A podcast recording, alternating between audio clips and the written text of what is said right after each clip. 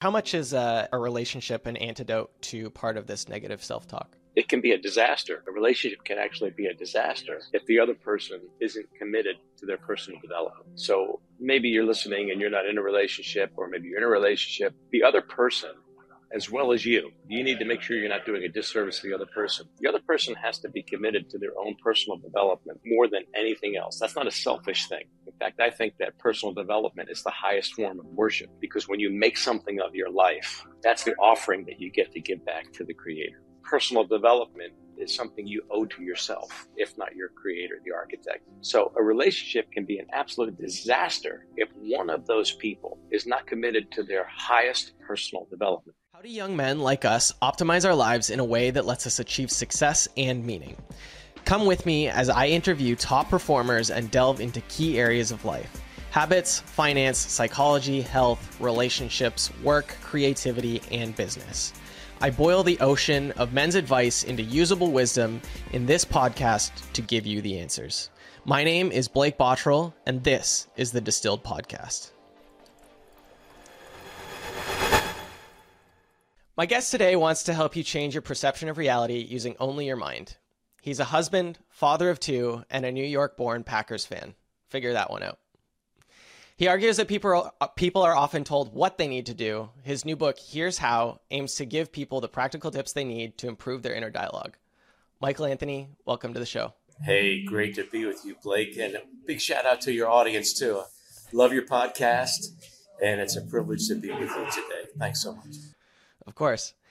Um, I want to start in a maybe an odd place, but you I noticed you have a couple of articles of clothing, and one of them has the phonetical spelling of the word tenacious on it, and you have another one that has the word abundance written in Italian. And continuing off of that, your brand is focused around the word courage. What do these words mean when we're talking through them? And how can we use the wording that we put around us in our everyday lives to make those lives better? Great questions. Thanks for not giving the uh, stock podcast approach to the way podcasts oftentimes uh, come along. And that's one of the reasons why I love your podcast. Three words tenacity or tenacious Abbondanza is the Italian word for abundance, and uh, of course the the theme of courage. You're talking about shirts that you've seen me wear on social media. Um, the word tenacious that I had phonetically spelled out. Tenacity is latching onto something, making a decision to do something or to be someone, which I think is, is something I emphasize. It's not just what you do, it's who you become. And not taking no for an answer we often limit ourselves prematurely and we put boundaries on ourselves in terms of what we're capable of doing prematurely psychologically because we tend to gravitate toward the path of least resistance. We tend to pursue comfort and it's actually the discomfort that gets us out of our comfort zone, the very thing that we need to enable to move us forward. So tenacity is huge. Uh, for me, it's what I encourage people with my mindset mentoring as well. The idea of abbondanza, which is the Italian word, we um, I'm 100% Italian ancestry. We've got two uh, boys, and we're always joking around together. And we talk about abbondanza again as the idea of not limiting yourself, or the way I refer to it as living a, living a no limit life. And so these shirts that we have, we all wear them in our family. They give each of us reminders, and I wear them on social media as well to remind people of the human propensity to continually limit ourselves. So that's what the significance is of Abbondanza. My son actually designed that shirt uh, for Abbondanza. And courage is, uh, well, thanks. Courage is the most important of all character traits because without courage, you can't develop any of the other traits. Maya Angelou rightly observed that. And uh, without courage, you can't develop any of the other character traits that are necessary for success in life. So for me, courage has been a recurring theme. And I keep going back to that again and again because without it, you're not going anywhere. But with it, you can go anywhere. So that's the significance of those three words in those shirts. Thanks for asking. What are some of these artificial limits that you see people putting on themselves a lot? You do a lot of this work through your mentoring and through the speaking engagements publicly that you do. What, what are some of these limits? Well, there, I, I have broken down life into seven areas. There's any goal that you want to achieve, any um, accomplishment that you want to tackle in life is going to have ground zero in one of these seven areas. And this comes from years of just exploring how goal achievement is done, how um, to tackle a big task. So here are the seven areas relationships, health and fitness, spiritual life, finances or financial goals, your rest and recreation, your career, and your education any goal, any achievement that you want to tackle in life is going to have as ground zero one of those seven areas. Now, there's overflow, of course, because we don't live compartmentalized lives, but the epicenter is going to be one of those areas. And so, people, people continually, I mean, I'm tempted to do it myself, people continually limit themselves in those areas. For example, in relationships, maybe that girl is not interested in me and she wouldn't be interested in me when I met my wife, when I saw her for the very first time, I was actually at a banquet with somebody else. And she was with somebody else. We had never met before. And I looked across the room, and there she was, probably about 30 feet away, sitting with this other guy. And I literally, my response was, Oh, God, why can't I have a girl like that? And when we were leaving the banquet, they were taking pictures, and everybody's taking pictures, couples pictures and stuff and uh, I don't want anybody to think that I'm a, I'm a terrible person here in this regard. The gal that I was at the banquet with, it was a mutual breakup. We knew that we were breaking up. We already had tickets for this banquet, so we went. We we uh, were ending on a, on a friendship note. But I went back into the banquet hall to take one last look of this gal that I had seen, Janet, thinking I'd never see her again. Well, later on in the fall, I bumped into her in the library and I had to continually tell myself this, and this will help you, everybody who's listening right now, everybody who's watching. This will help you in any of these seven areas of life. But for example, I told myself, I assumed that she liked me until she told me otherwise. One of the ways we limit ourselves is we assume that, in this case, the person doesn't like me. And so we back off. We don't pursue. How many times have we seen a very attractive, beautiful, or handsome person with somebody who just doesn't match. And we scratch our heads and say, What's going on? The reason why that mismatch occurred and yet those people are together is because the person who maybe is not as handsome or as beautiful did not limit themselves. They believed that that person was within their reach. So you assume that the person likes you until they tell you otherwise. One of the ways we limit ourselves is by taking ourselves out of the equation. We do the same thing with our health, um, not being not as, as cardiovascularly conditioned or as muscular or carrying excess pounds, um, 20 pounds lighter than I was last year by deliberate effort. And we're continually limiting ourselves. We do that with our finances, how much we think we're capable of making, career choices that we could make, careers that we could step into, but we limit ourselves thinking, oh, that person, that company wouldn't really be interested in me. No, you assume the best, not the worst. Because the gravitation, what we gravitate toward humanly, is we limit ourselves. We take ourselves out of the equation. So you literally do the exact opposite. How much of this limiting ourselves is a consequence of our world's shrinking and the ever fragmented sort of reality that we live in now where we communicate behind a phone or see everybody once every two months or something and don't bother to get together in person? Well, you know, your generation, in fact, we can talk about generations for a little bit, is the most connected and disconnected in history.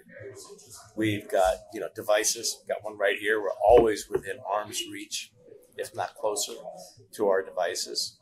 But we actually don't develop the interpersonal skills, the relationship skills, the conversation skills. And by conversation, it's two way street, right? It's not just talking. It's not listening to get your your opportunity to be heard. That's not what real listening is. Real listening is hands off the wheel, letting the other person unpack what they want to say, however they want to say it, and not waiting for that opportunity where then you can insert your wisdom. That's not real listening. And so the, the connectivity through devices and social media, which I refer to as anti social media, because that's what it's done. It's made us very antisocial, the opposite, where great listening skills, they're a lost art. The ability to really focus, like people are more um, out of focus, multitasking is not all that it's cracked up to be. I talked about that in my first book, A Call for Courage, that single tasking is really what we should be doing. So the intentionality whether somebody is in your generation, my generation, any generation, has to be there where you recognize if I'm going to be a success in life, I've got to be a success in my relationships. I've got to develop great, not just good, I've got to develop great interpersonal communication skills, which is not just being heard, but also letting somebody somebody else be heard and drawing them out. Does that make sense, Blake? Drawing the other person out, giving them a platform that you can then applaud and celebrate. What's the biggest learning you've taken from Zig Ziglar? If you do what you're supposed to do, when you're supposed to do it, the day will come when you can do what you want to do when you want to do it. That is a word for word, memorized, taken to heart quote from the master himself. I've got an autographed photograph of him in my office. Wrote him and uh, would have previously limited myself. I wrote him, asked him for one, and he sent it to me. So that's my favorite quote of his. Do what you're supposed to do when you're supposed to do it. The day will come when you can do what you want to do when you want to do it. Another one is only those who risk going too far will find out how far they can really go. And by the way, his son Tom, the heir apparent, not apparent, the heir to the Ziglar throne, uh, the spokesperson who took his place is a fantastic guy. That apple fell right next to the tree trunk. I've had several conversations with him. Great guy, great organization, and uh, great testimony to Zig's legacy. Sticking with the theme of pushing yourself to the limits um, with Zig's quote there, what's the sort of biggest adversity you talk through in your life? I have uh, a strange set of circumstances. I almost died four times. I had lymphoma, had cancer. Um, when I was a kid, about four years old, three years old, I was nearly kidnapped. There were several kidnapping attempts against me. And um, my whole family and I experienced unbelievable ostracization, ostracization, if that's if I'm saying that right, unbelievable adversity and um, shunning and slander and defamation against us simultaneously, the whole family. That was so bad from a, from a group of people, from an institution, that I actually asked God to take my life three times. I did, and, and that is actually became the turning point for me, where I really began to dive into mindset and really began to realize that the, the typical things that I had done, told people to do because I was in pastoral ministry for nearly 20 years, know, I'm an author. The typical things that I was told to do to change my life and that I had told other people to do to change their lives were not cutting the mustard anymore. Like in, in Christian circles, in religious circles, we tell people to pray more, to read the Bible. And I'm all for that. And you might not be, somebody else might not be. I'll never hold that against them. All I ask is that somebody doesn't hold my beliefs against me, right? But if that's as far as we are in today's world, where we know more about how the mind works and the emotions work, the connection between thoughts, emotions, and habits than at any other time in history, if that's as far as we go, then we don't really understand how the architect, as I refer to the creator, our God, how he designed us. And so I can't really say, yeah, it's a great question that you asked. You, are trying to make me say, hey, what's the number one thing? And by the way, for those of you listening, I'm in a lodge right now, so you might hear some background noise here I'm at uh, the Grand Bohemian in Greenville, or as they say, Greenville, South Carolina. Um, so apologize for the background noise, but it's a happening place. I, uh, uh, unfortunately and fortunately, have had a number of unusual circumstances that have happened in my life that uh, brought me to the brink of I can't do it anymore. I can't do it anymore. But you know, the interesting thing is, when I asked God to take my life, He actually did. He did do that, and He completely replaced it because I began to realize that it was my thinking, stinking thinking, always creates a rotten reality. So I've had a number of circumstances that have happened to me that pushed me to the brink and um, forced me to evaluate. I think evaluation is underrated. Without evaluating our lives, we never change.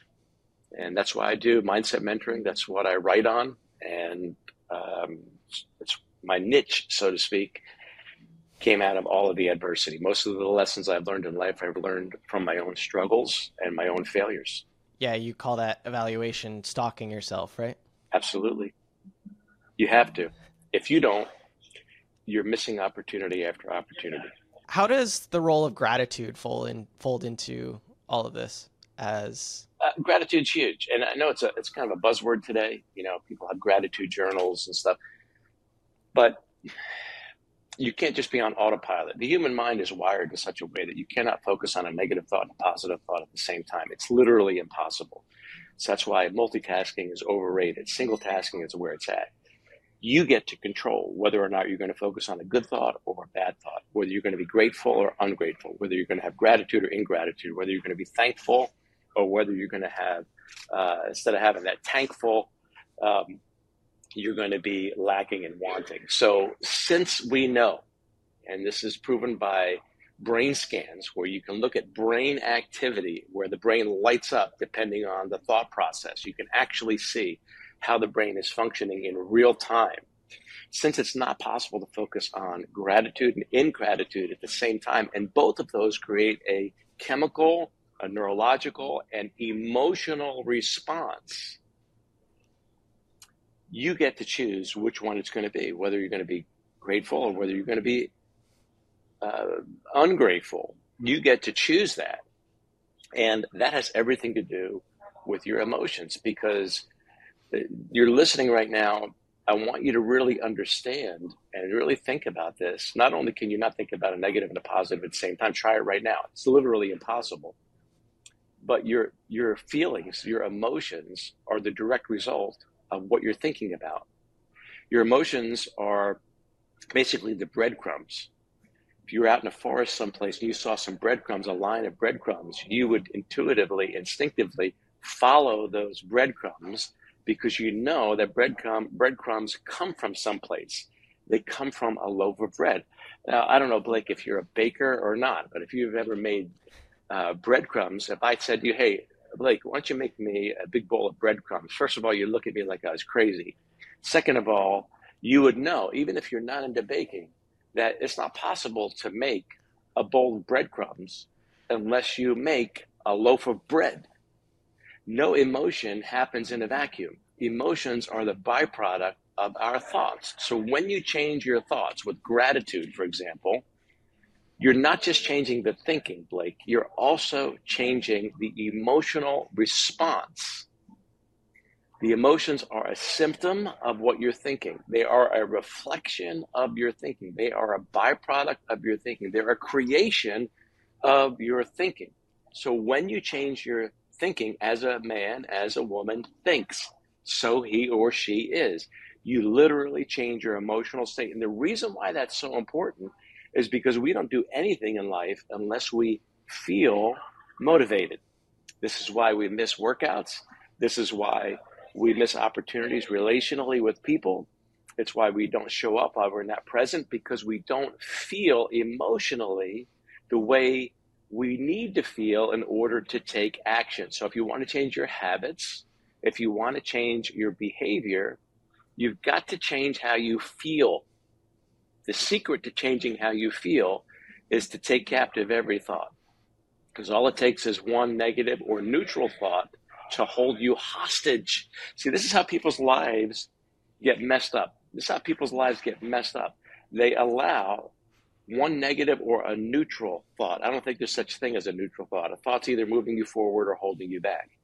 They allow that to take place on a daily basis. And most of our thoughts are of a negative, undermining, self sabotaging nature. Most of them are. And they're at a subconscious level. Oh, she's going to say no. They're going to say no. They're not going to hire me. I'm not going to be able to get this. I'm not going to be able to do that.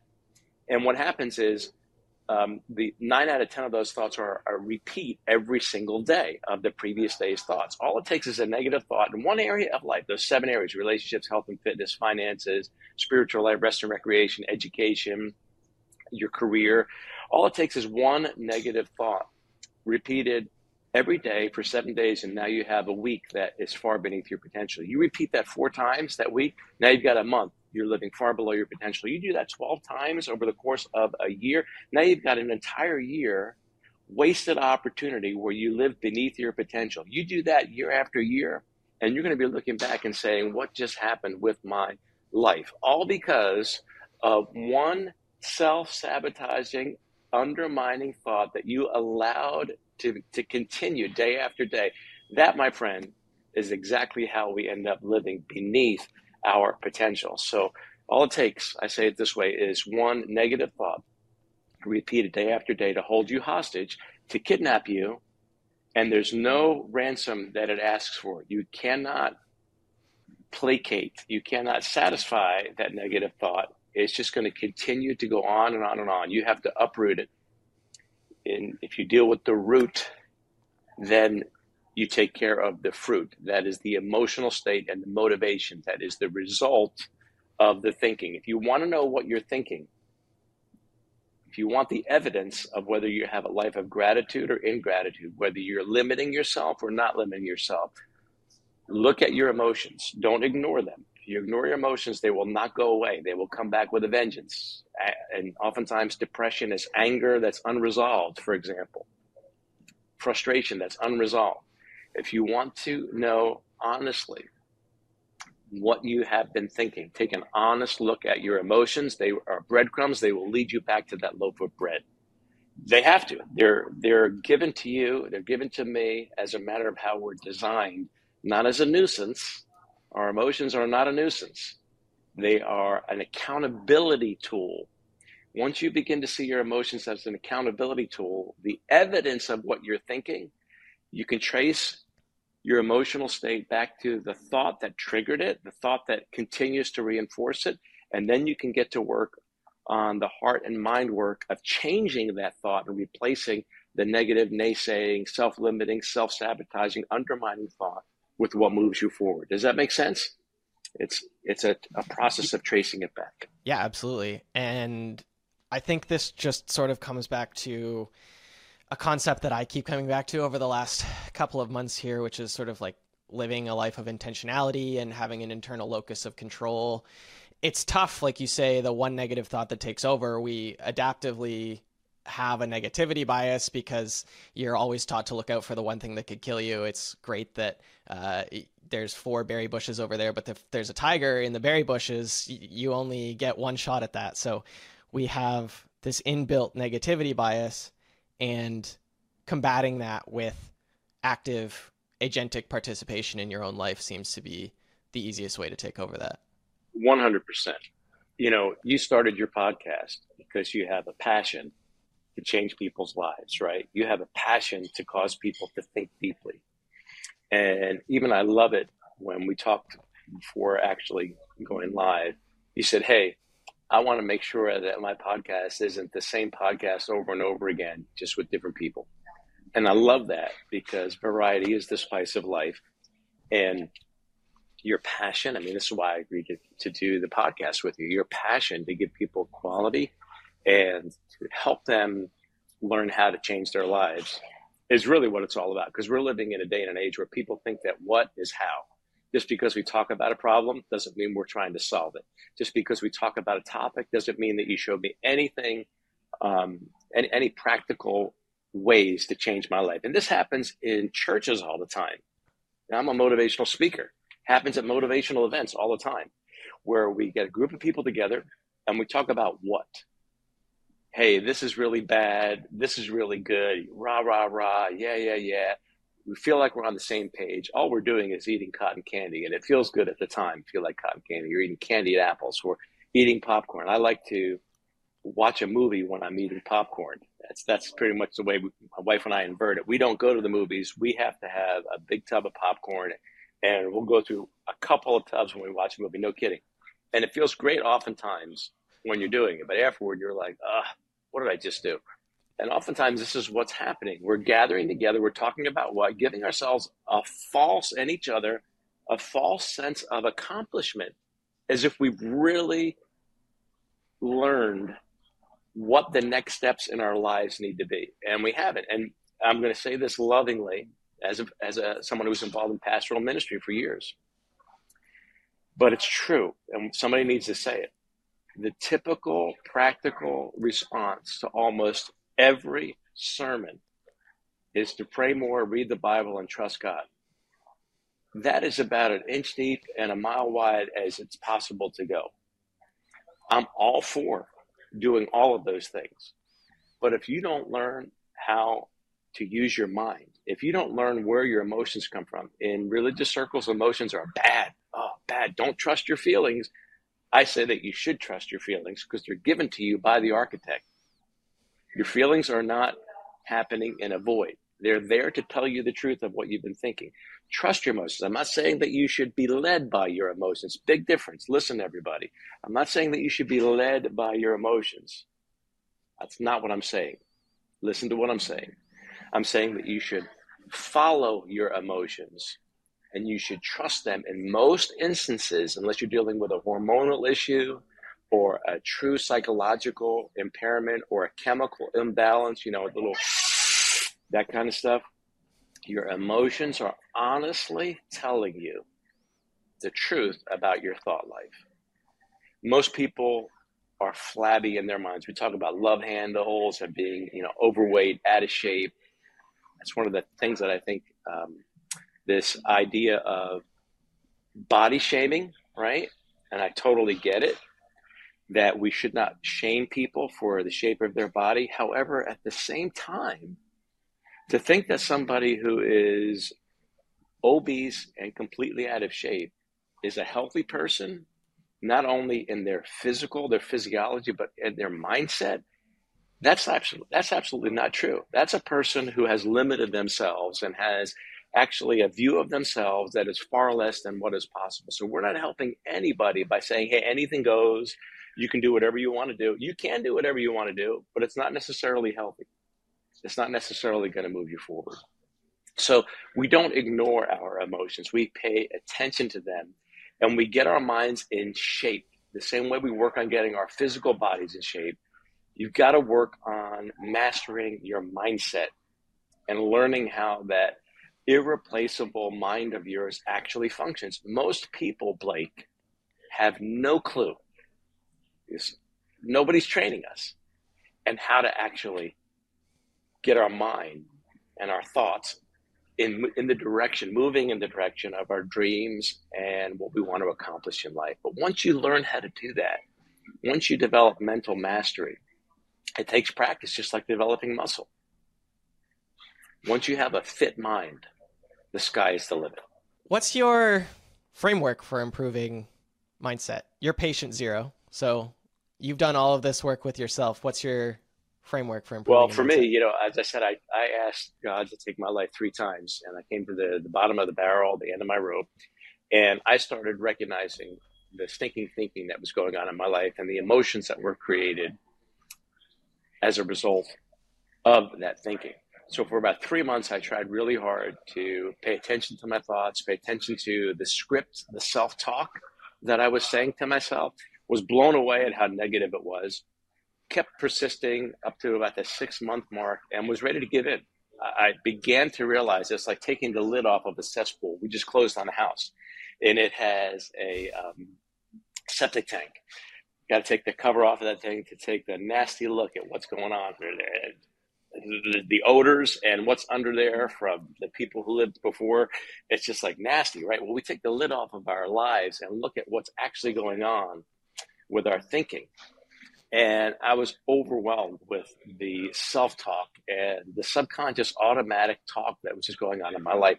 It took me 18 months, Blake, 18 months of persistent training, persistent training, persistent training to recognize, to be on the lookout for stinking thinking, to recognize a negative thought and to replace it with the exact opposite. Once I did that, I got onto the other side.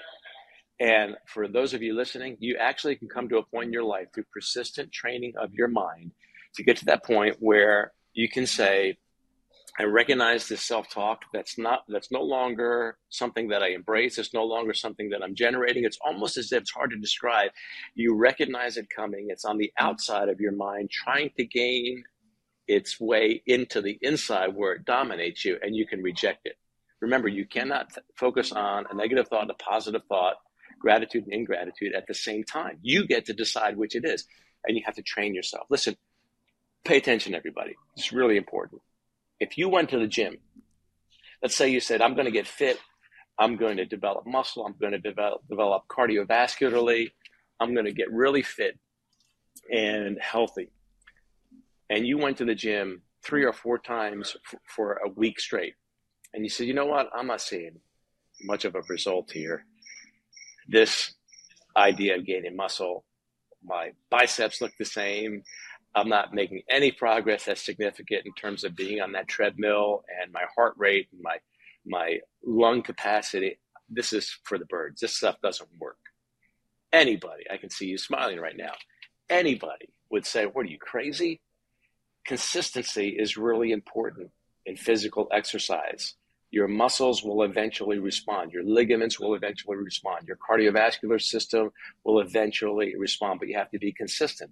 It's no different with our minds.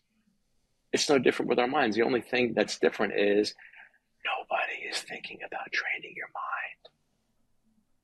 Nobody is. It's the most undertrained, underdeveloped, and yet most mission critical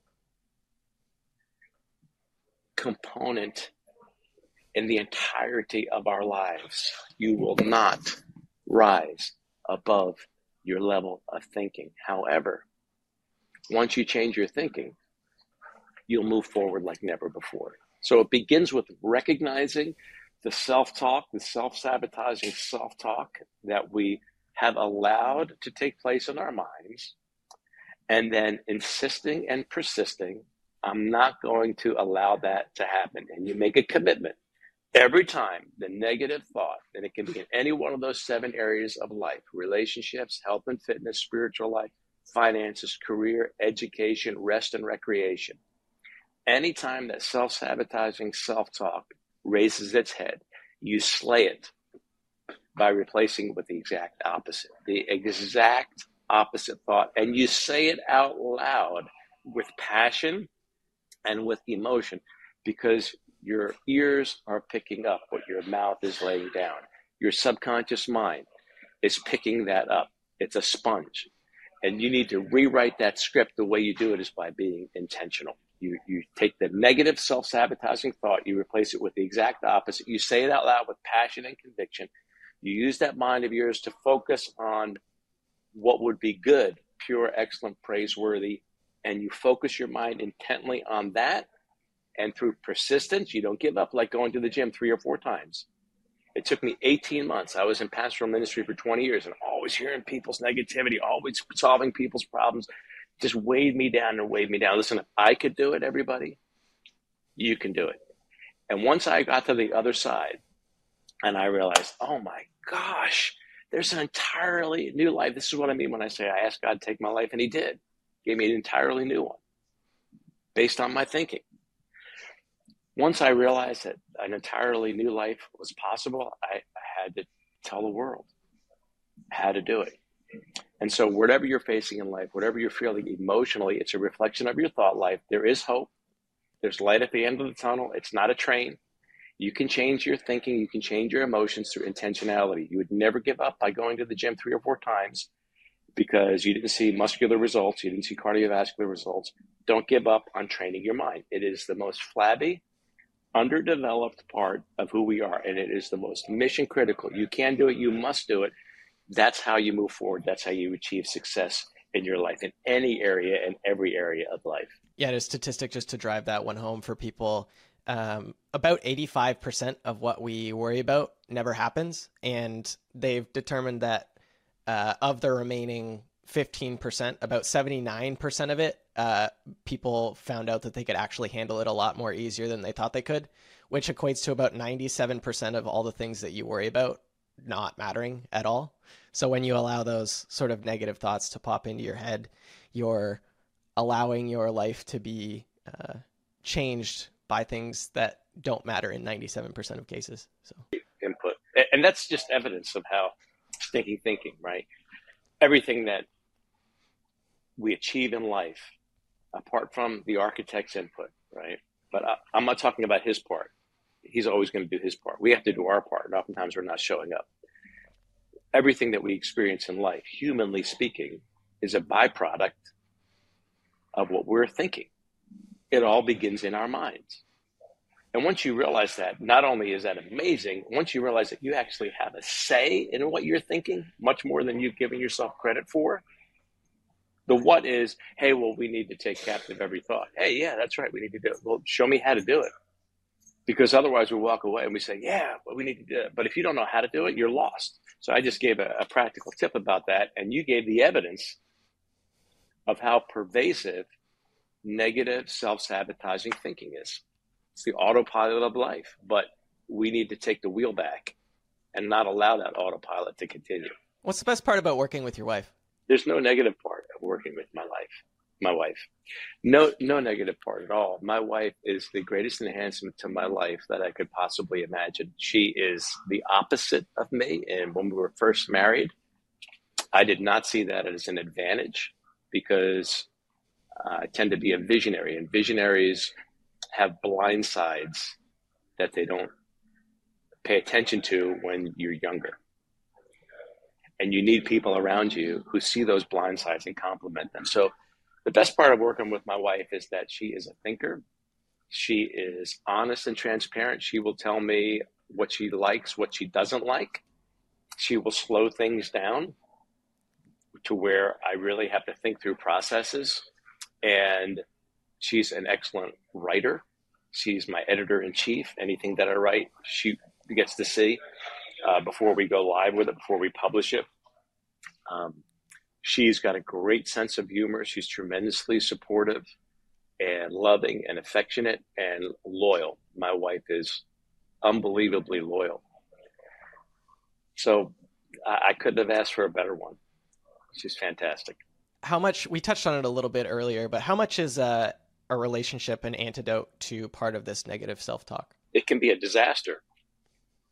A relationship can actually be a disaster if the other person isn't committed to their personal development. So maybe you're listening and you're not in a relationship, or maybe you're in a relationship. The other person, as well as you, you need to make sure you're not doing a disservice to the other person. The other person has to be committed to their own personal development more than anything else. That's not a selfish thing. In fact, I think that personal development is the highest form of worship because when you make something of your life, that's the offering that you get to give back to the creator. And now you might be an atheist, you might be an agnostic. Again, I'll never hold that against you. But in the same way, we can find common ground here. Personal development is something you owe to yourself, if not your creator, the architect. So a relationship can be an absolute disaster if one of those people is not committed to their highest personal development. And this is one of the things I love about my wife. We've instilled this in our boys as well. She's committed to the, the fullest development of who she is mind, body, spirit, from the inside out, outside in, constantly looking to develop. If you have two people and one of them is highly committed to their personal development, the other one isn't, now we're all in different places in our journey. But the other one not only isn't, but is not committed to growing and developing. That relationship is not going to reach its greatest level. A relationship that works, you know, to what degree is a relationship important as you as you asked, I think you phrased it this way, to your success journey, right? It's very important if those two people are on the same page because you you're not always emotionally at the same place. You you know we're all imperfect. We all need to be be reminded, right? So if two, the two of you are on the same page philosophically and you're committed to personal development, then iron sharpens iron and you inspire each other to reach your potential. That's when a relationship is fantastic and becomes really a tremendous asset to your own personal development. But if you're thinking about getting into a serious relationship, if you're in a serious relationship and you're not sure where that other person is in terms of their personal commitment, or maybe that person is more committed than you are, it's time for you to sit down and have a conversation and get on the same page because the weakest link principle is true. Listen, you could have a, a chain, right? Metal chain. You can go to Home Depot, Lowe's. I'm not endorsing them, but you go there and you could get uh, some chain that could have a 1,000 or 2,000 pound capacity.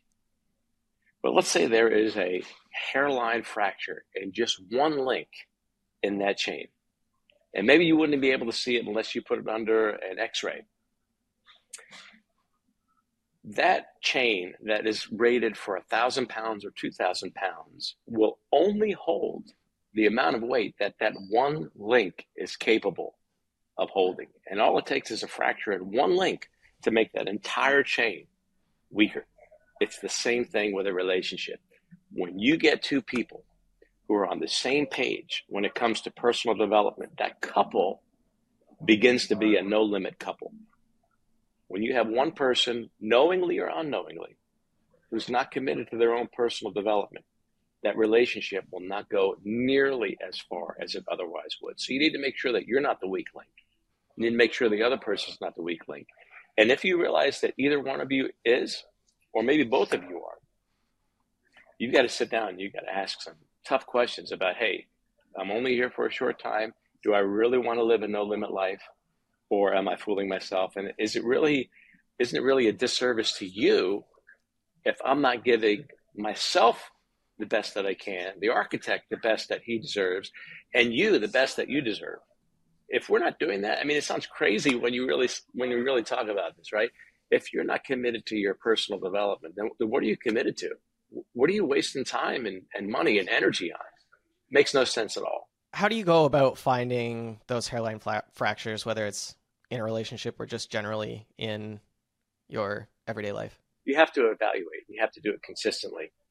I sat down with Howard Hendricks years ago, famous author, professor at Dallas Theological Seminary, and I said, "Hey, what's the difference between great speaking and good speaking?" Because at that particular time, I was developing as a communicator, speaker, and he didn't even bat an eyelash. He said, "The difference between great speaking and good speaking is evaluation. Experience, this is what he said experience won't make you better at anything in life. Only evaluated experience will make you better. Mind blown. Life changing statement. Simple, but yet significant. It's evaluating, weekly evaluation. Continually making sure that you're honest with yourself. Listen, we all hate it when somebody's dishonest with us. I mean, when was the last time you chose to make a friendship, to develop a friendship with a dishonest, disloyal, deceptive person?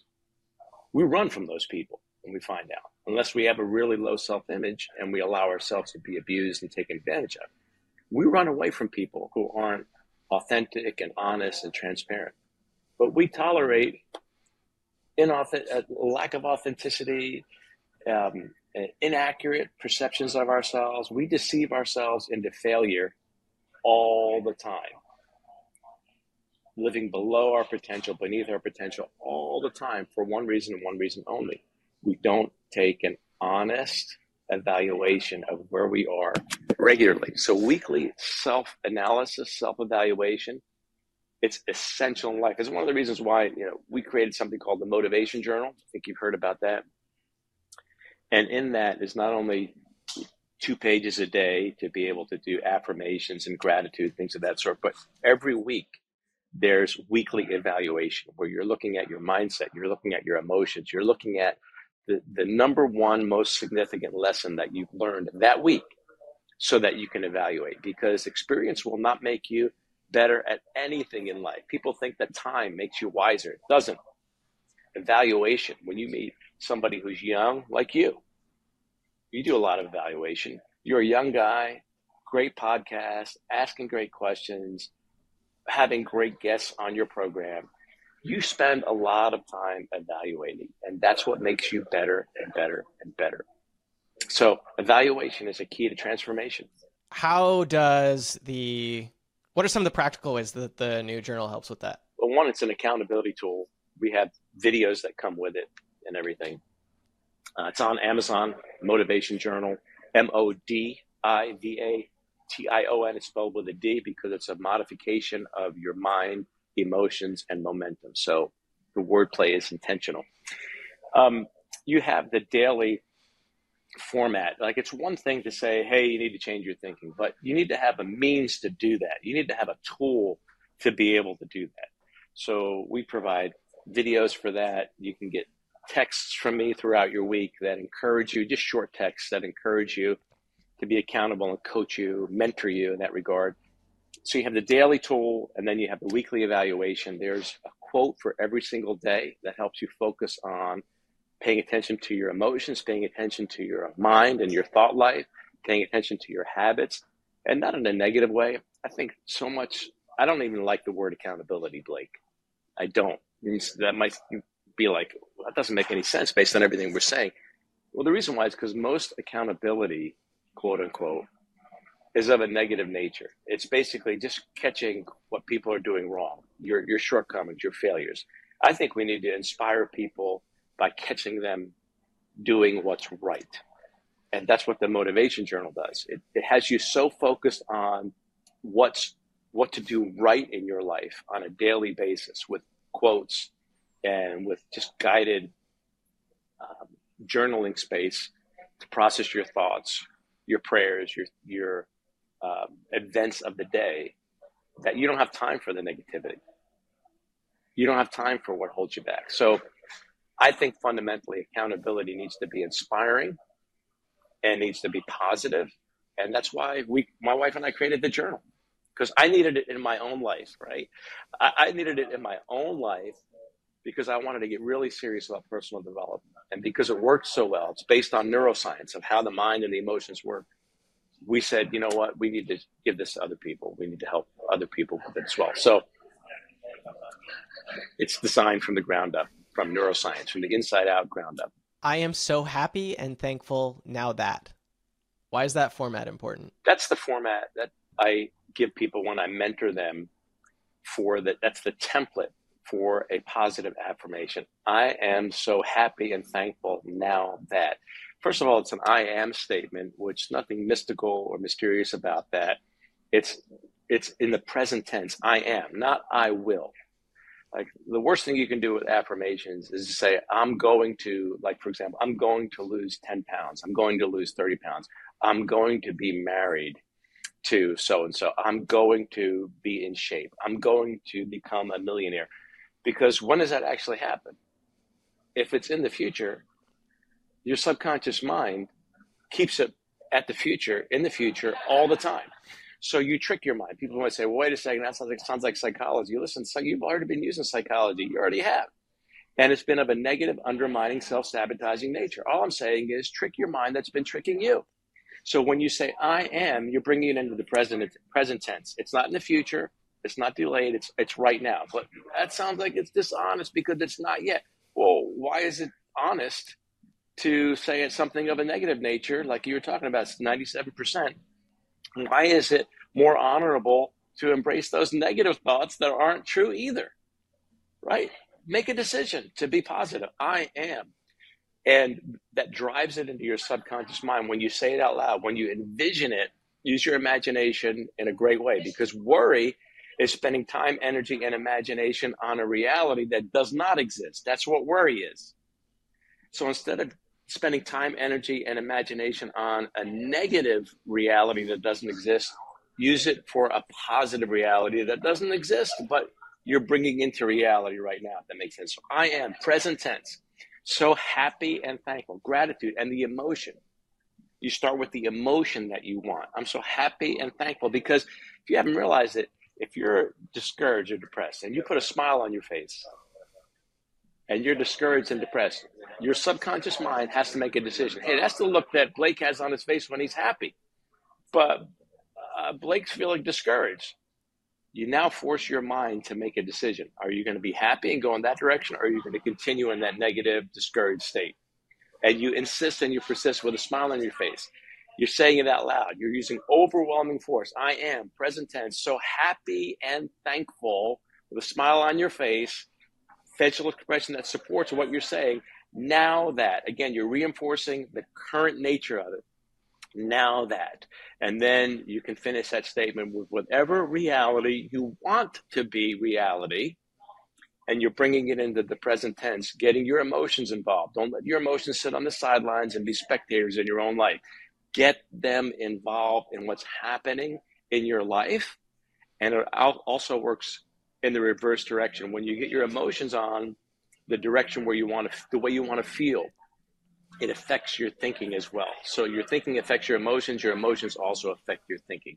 So that's the template that I use when I'm mentoring somebody, do one-on-one mindset mentoring. I am so happy and thankful now that and you fill fill in the blank with the rest of that statement. Now that money, friends, and influence come to me in increasing amounts on a continuous basis from a variety of sources. That would be an example. I'm so happy and thankful now that my wife and I have a great relationship. You might say, "Well, my wife and I don't have a great relationship." Well, introduce an affirmation that says you do have a great relationship. Your subconscious mind will get on board over time. You have to insist and persist. I'm so happy and thankful now that my wife and I have a great relationship. We listen to each other, we encourage each other, we laugh, and we have great times together. So if you're having the exact opposite experience, introduce an affirmation in the area of pain that you have. I'm so happy and thankful now that I have an abundanza, an abundance of money. Not because money itself is important, but because the lack of money leads to a lot of difficulty and hardship. So, would you rather have the problems, as Robert Kiyosaki says, that good that uh, rich people have or poor people have? I'd rather have the problems that rich people have because you're going to have problems no matter what. See, most people are not really thinking this through, and you got to be careful you're not taking your financial advice from somebody who doesn't manage their money well, doesn't have money. People say, "Well, money doesn't matter." Typically, the people who say that money doesn't matter don't have money.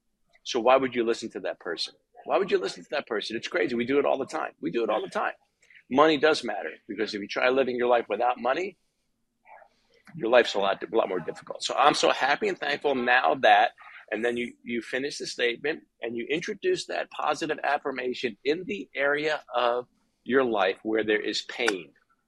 Wherever there is pain, difficulty, hardship, maybe you have a a health issue, maybe you have a financial issue, maybe you have an issue where you're stressed and anxious. You work when you're supposed to be playing, you play when you're supposed to be working. You need some downtime, you need some decompression time. You introduce that affirmation in that format in whatever area that you're struggling in, and you insist and you persist. You write it down, you say it out loud, and I have people saying these things out loud. I just was talking to a uh, a couple last week where their assignment over the next seven days was to say a particular affirmation 100 times every single day because your mind can't focus on a negative thought, a positive thought. And you, you at the same time, and people might be listening right now and saying, 100 times a day, it's a lot of work. Listen, you're having thousands of negative thoughts that you're just not paying attention to. And they've been holding you back and setting you back and undermining you and sabotaging your life all day long, you owe it to yourself. Surely you can say something over uh, and over again a hundred times a day. You do it if you knew that it would change your life, and it absolutely will. And it's not just a repetition of it; it's saying it and vividly imagining it as already true. Making sure that your mind is showing up. Making sure you're saying it with a facial expression and a posture that supports it. When you walk in the a posture that's hunched over your mind says, well, that's a posture of depression, discouragement, defeat. I must be depressed. I must be discouraged. I must be defeated. But when you use the physiology of standing in an upright position, a position of victory, a position of confidence, that sends a message to your subconscious mind as well. That's a position of confidence, victory, not defeat and discouragement at all. So you can change your emotional state. You can change your thinking by changing your posture as well. So you Use a facial expression, use posture that supports it. You say it out loud with passion and emotion. Use your imagination vividly. and you do it through repetition. You insist and you persist. You insist and you persist because you got to get serious about this mindset thing because your mind is the weak link in your life's success. Your mind is the weak link. You need to make it that firm foundation through repetition and through insistence, and you can do it. Perfect. I'm going to uh, end on one final question here. This is something that I've been meaning to fold into the podcast, uh, and this idea I've had for a bit here. And I really like this concept because I think it helps to focus people on being more in the the realm of what we've been talking about today uh, free thinking or thinking for themselves having that internal locus of control so my question to you is what's the last thing that you changed your mind about and it could be something as simple as you have a new favorite ice cream flavor or you've got a new take on the housing market or anything in between? What a great question. The last thing that I changed my mind about.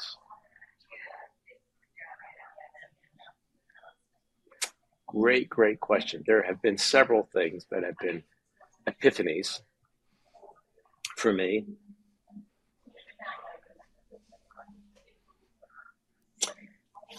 I would say the exchange of a poverty mindset for one of prosperity. And I'm not using that's such a buzzword, prosperity.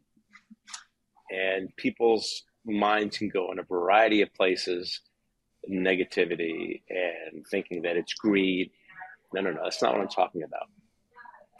But the idea of a prosperity mindset that I believe that I am designed to succeed, grow, and expand.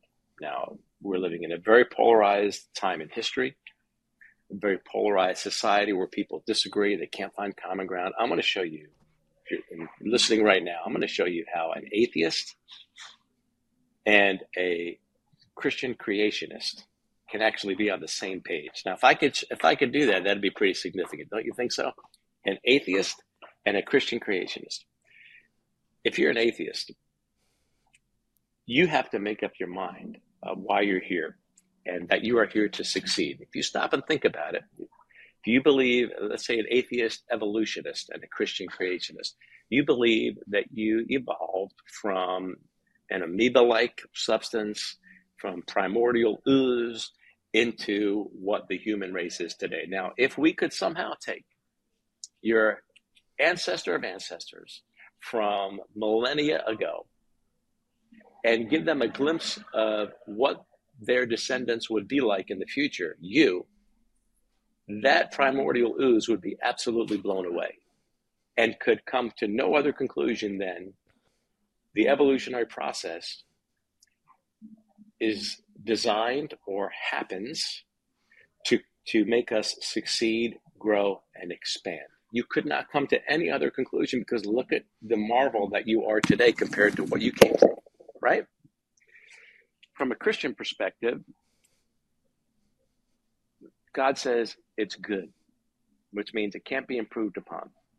Created to succeed, grow, and expand. Fill the earth and subdue it. Scripture says elsewhere, you're fearfully and wonderfully made. So, from a biblical perspective, we are created to succeed, to grow, and to expand. From an atheist evolutionary perspective, you have to come to the same conclusion. And with that is the idea of prosperity.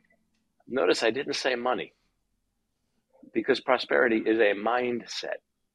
When I am prosperous, I can be a greater blessing to other people. I can spread encouragement. I can lift other people up.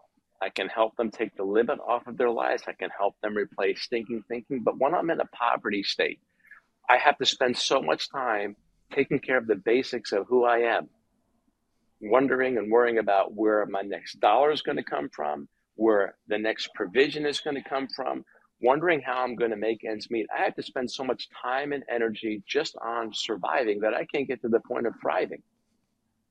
And so that issue right there, Blake, that I am designed to be prosperous so that I can be a blessing, is I think the most significant, the number one of the several things that have been most recent for me.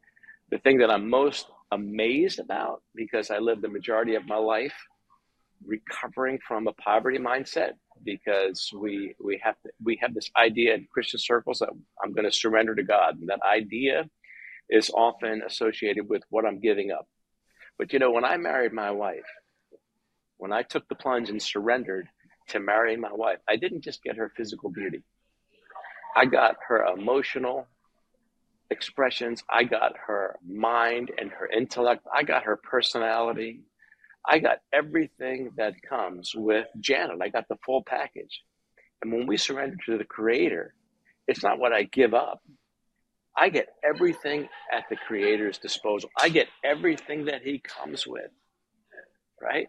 That's a totally different perspective. To not have a prosperity mindset when you look at it that way is to sell yourself short, to sell the architect short, and to start living a, a life that's filled with limitations, self-imposed limits, because there's only two limits we put in our life, only two limiting factors, those put on us by the Creator, I believe, and those we put on ourselves. And so only those who risk going too far will find out how far they can really go. To come full circle with the master of masters in inspirational speaking, Zig Ziglar, right? So that's the biggest lesson that I've learned. I've exchanged the poverty mentality, a mentality of lack, and um, false piety, thinking that I'm trusting God for all of my provision. Well, if that's the case, then why are you so filled with um, a poverty approach to life that you're always lacking? So, hopefully, that's encouraging to you as you're listening as well. That really you've got to make up your mind about whether or not you're created or evolved to be a massive success. I've shown that you you are, whether you're an atheist, evolutionist, or a Christian creationist. If you make up your mind, if you come, if you land squarely on this idea that you are created or you evolve into being a success, that shapes and changes everything about how you do business with the business of your thinking and your life. Perfect, Mike. I love it. If uh, people want to get a hold of you, find all your stuff, find the book, find the journal, where can we send them? CourageMatters.com. CourageMatters.com. And uh, that'll hook you up with everything. Perfect. Thanks, Mike. I appreciate you coming on the show. It's great chat. Blake, it's an honor. Great to have a conversation with you. God bless you, everybody. Keep looking up. No place else worth looking. Keep moving forward.